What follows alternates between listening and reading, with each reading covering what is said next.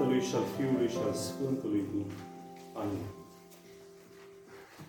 El însă, răspunzând, i-a zis, nu este bine să iei pâinea copiilor și să o arunci câinilor. Iar el a zis, da, Doamne, dar și câinii mănâncă din fărâmiturile cele ce cad de la masa stăpânilor lor. Atunci răspunsând, Iisus i-a zis, O femeie, mare este credința ta, fie ție precum voiești.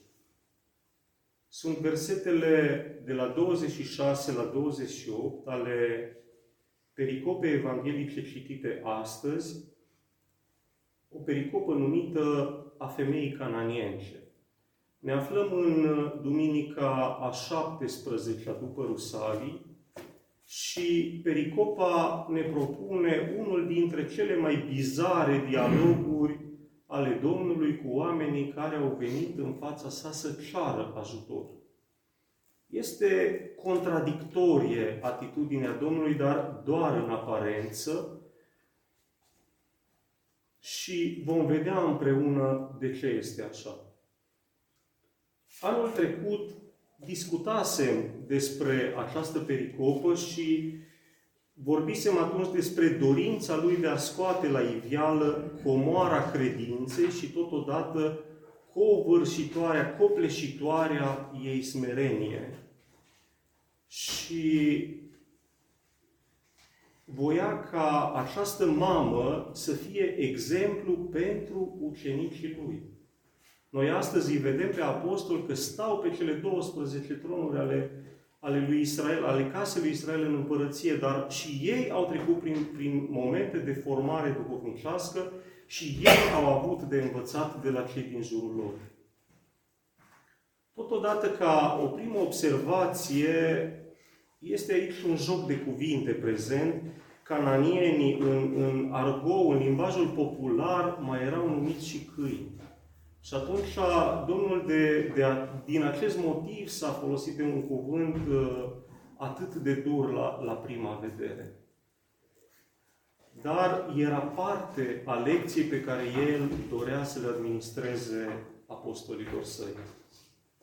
Astăzi, noi avem zi de cateheză liturgică și o să vedem împreună ce înseamnă cu adevărat masa Domnului, masa la care se referea cumva această femeie necăjită și că nici de cum nu le oferă celor din jur doar fărâmituri, ci le oferă cu mult mai mult.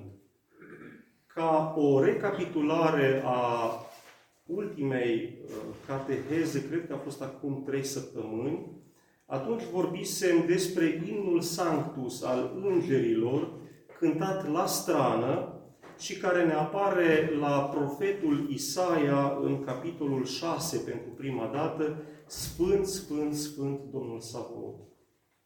Imediat după acest timp, preotul în altar începe rugăciunea a doua a anaforalei și este foarte important de subliniat o rugăciune adresată Tatălui. Deci are o adresare specifică, directă doar Tatălui este adresată această rugăciune. Și rugăciunea începe așa. Cu aceste fericite puteri strigăm, Sfânt ești și prea sfânt. Adică suntem și noi lângă tron, împreună cu îngerii. Vă spusesem altă dată că în momentul anaforalei suntem acolo lângă tronul lui Dumnezeu, împreună cu Isaia și cu, cu toți îngerii care cântă Domnului și nu și-au rostul alte cuvinte efectiv nu ai ce spune mai bun și mai frumos de atât decât să-L slavoslovesc, să cântăm și noi împreună cu îngerii imnul acestei veșnice doxologii, acestei veșnice slăviri a lui Dumnezeu. Ca o a doua observație, Părintele Alexander Șmema ne spune că acesta este scopul ultim al creației. Să-L slavoslovească neîncetat pe Dumnezeu. Și rugăciunea continuă că Tu ai iubit lumea încât pe Fiul Tău l-ai dat și cei care cred să aibă viață veșnică. Dacă avem nevoie de un motiv pentru a-L slavoslovi neîncetat pe Dumnezeu, cred că îl putem găsi cu ușurință aici. Ne dăruiește viață veșnică. El ne dăruiește viață, o viață la care noi probabil nici nu am visat, care este veșnică și atunci este cumva firesc ca și slavoslovirea noastră și lauda noastră să fie veșnică. Continuă rugăciunea spunând și acesta, venind și toată rânduiala cea pentru noi plinind. Este interesant acest termen rânduiala. Ce-o fi însemnând el oare? Și să știți că aici intră toată lucrarea Mântuitorului de la început până la finalul și a vieții lui pământești și probabil sau cu siguranță și până la finalul viacurilor, adică nașterea, viața, minunile, moartea, învierea, înălțarea la cer. Și toate acestea nu reprezintă altceva decât o, o mișcare de, de jertfă și de dăruire dublă. Odată El se dăruiește Tatălui, ca răscumpărare pentru noi toți și a doua oară ni se dăruiește nouă tuturor.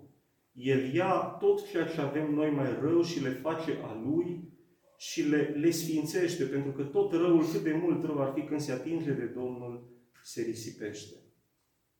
Și acum vine a treia observație. Aceste argumente le aduce preotul prin rugăciune. Aceste două argumente, iubirea Tatălui, care ne l-a dăruit pe Fiul Său, și jertfa Fiului Său, cu tot ce presupune această jertfă ce am menționat adineori. Și, vedeți, nu, nu aduce preotul nicio clipă vreo posibilă vrednicie a noastră, pe care să o pună, uite, Doamne, știi, Tu ne-ai iubit, Fiul Tău ne-a răscumpărat și noi venim cu eforturile noastre, cu rugăciunile noastre, cu, cu străduința noastră, nu le punem preotul nici o clipă în această rugăciune înaintea altarului, pentru că primele două covârșesc orice ar urma, ce ar fi putut urma după aceea, iar faptele noastre și gesturile noastre sunt atât de, de mici pe lângă acestea două, încât nici măcar nu putem îndrăzni să le punem acolo și îi amintim, este un termen important al zilei, amintirea, că așa cum te-ai îndurat atunci de noi, în acel moment al a răscumpărării, îndură-te și acum, îndură-te și astăzi. Când El însuși s-a dat pe sine pentru viața lumii, a luat pâinea, a mulțumit, a binecuvântat, a sfinț, și sfințind și frângând, a dat apostolilor săi zicând. Rugăciunea este spicuită cumva, nu, nu am uh, pus fiecare cuvânt. Ei bine, prin, prin aceste cuvinte, Domnul ne trimite mai departe în amintire, ne trimite către cina cea de taină. Și imediat după ce termină rugăciunea, acesta este finalul rugăciunii, îl auziți pe preot în altar zicând luați, mâncați, acesta este trupul meu. Preotul arată cu mâna către, către agnețul, către uh, partea de pe, de pe disc care reprezintă trupul Domnului, trupul Domnului, care se frânge pentru voi spre iertarea păcatelor.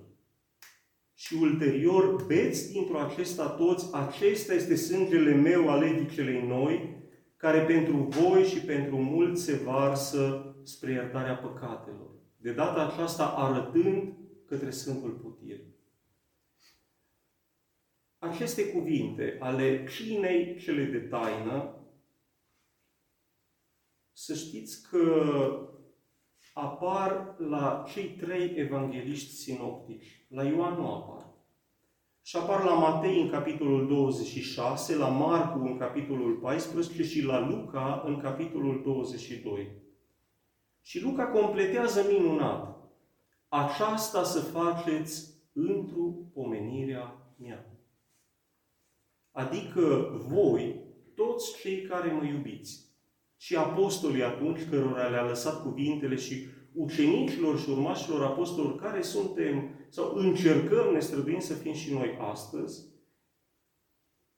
pururea, asta spune pururea să aduceți această jertfă, pururea să puneți dragostea mea ca pe un platou înaintea Tatălui. Dragostea mea, Euharistia mea, jertfa mea, toate să le prezentați înaintea Tatălui și toate vi se vor ierta. Și acum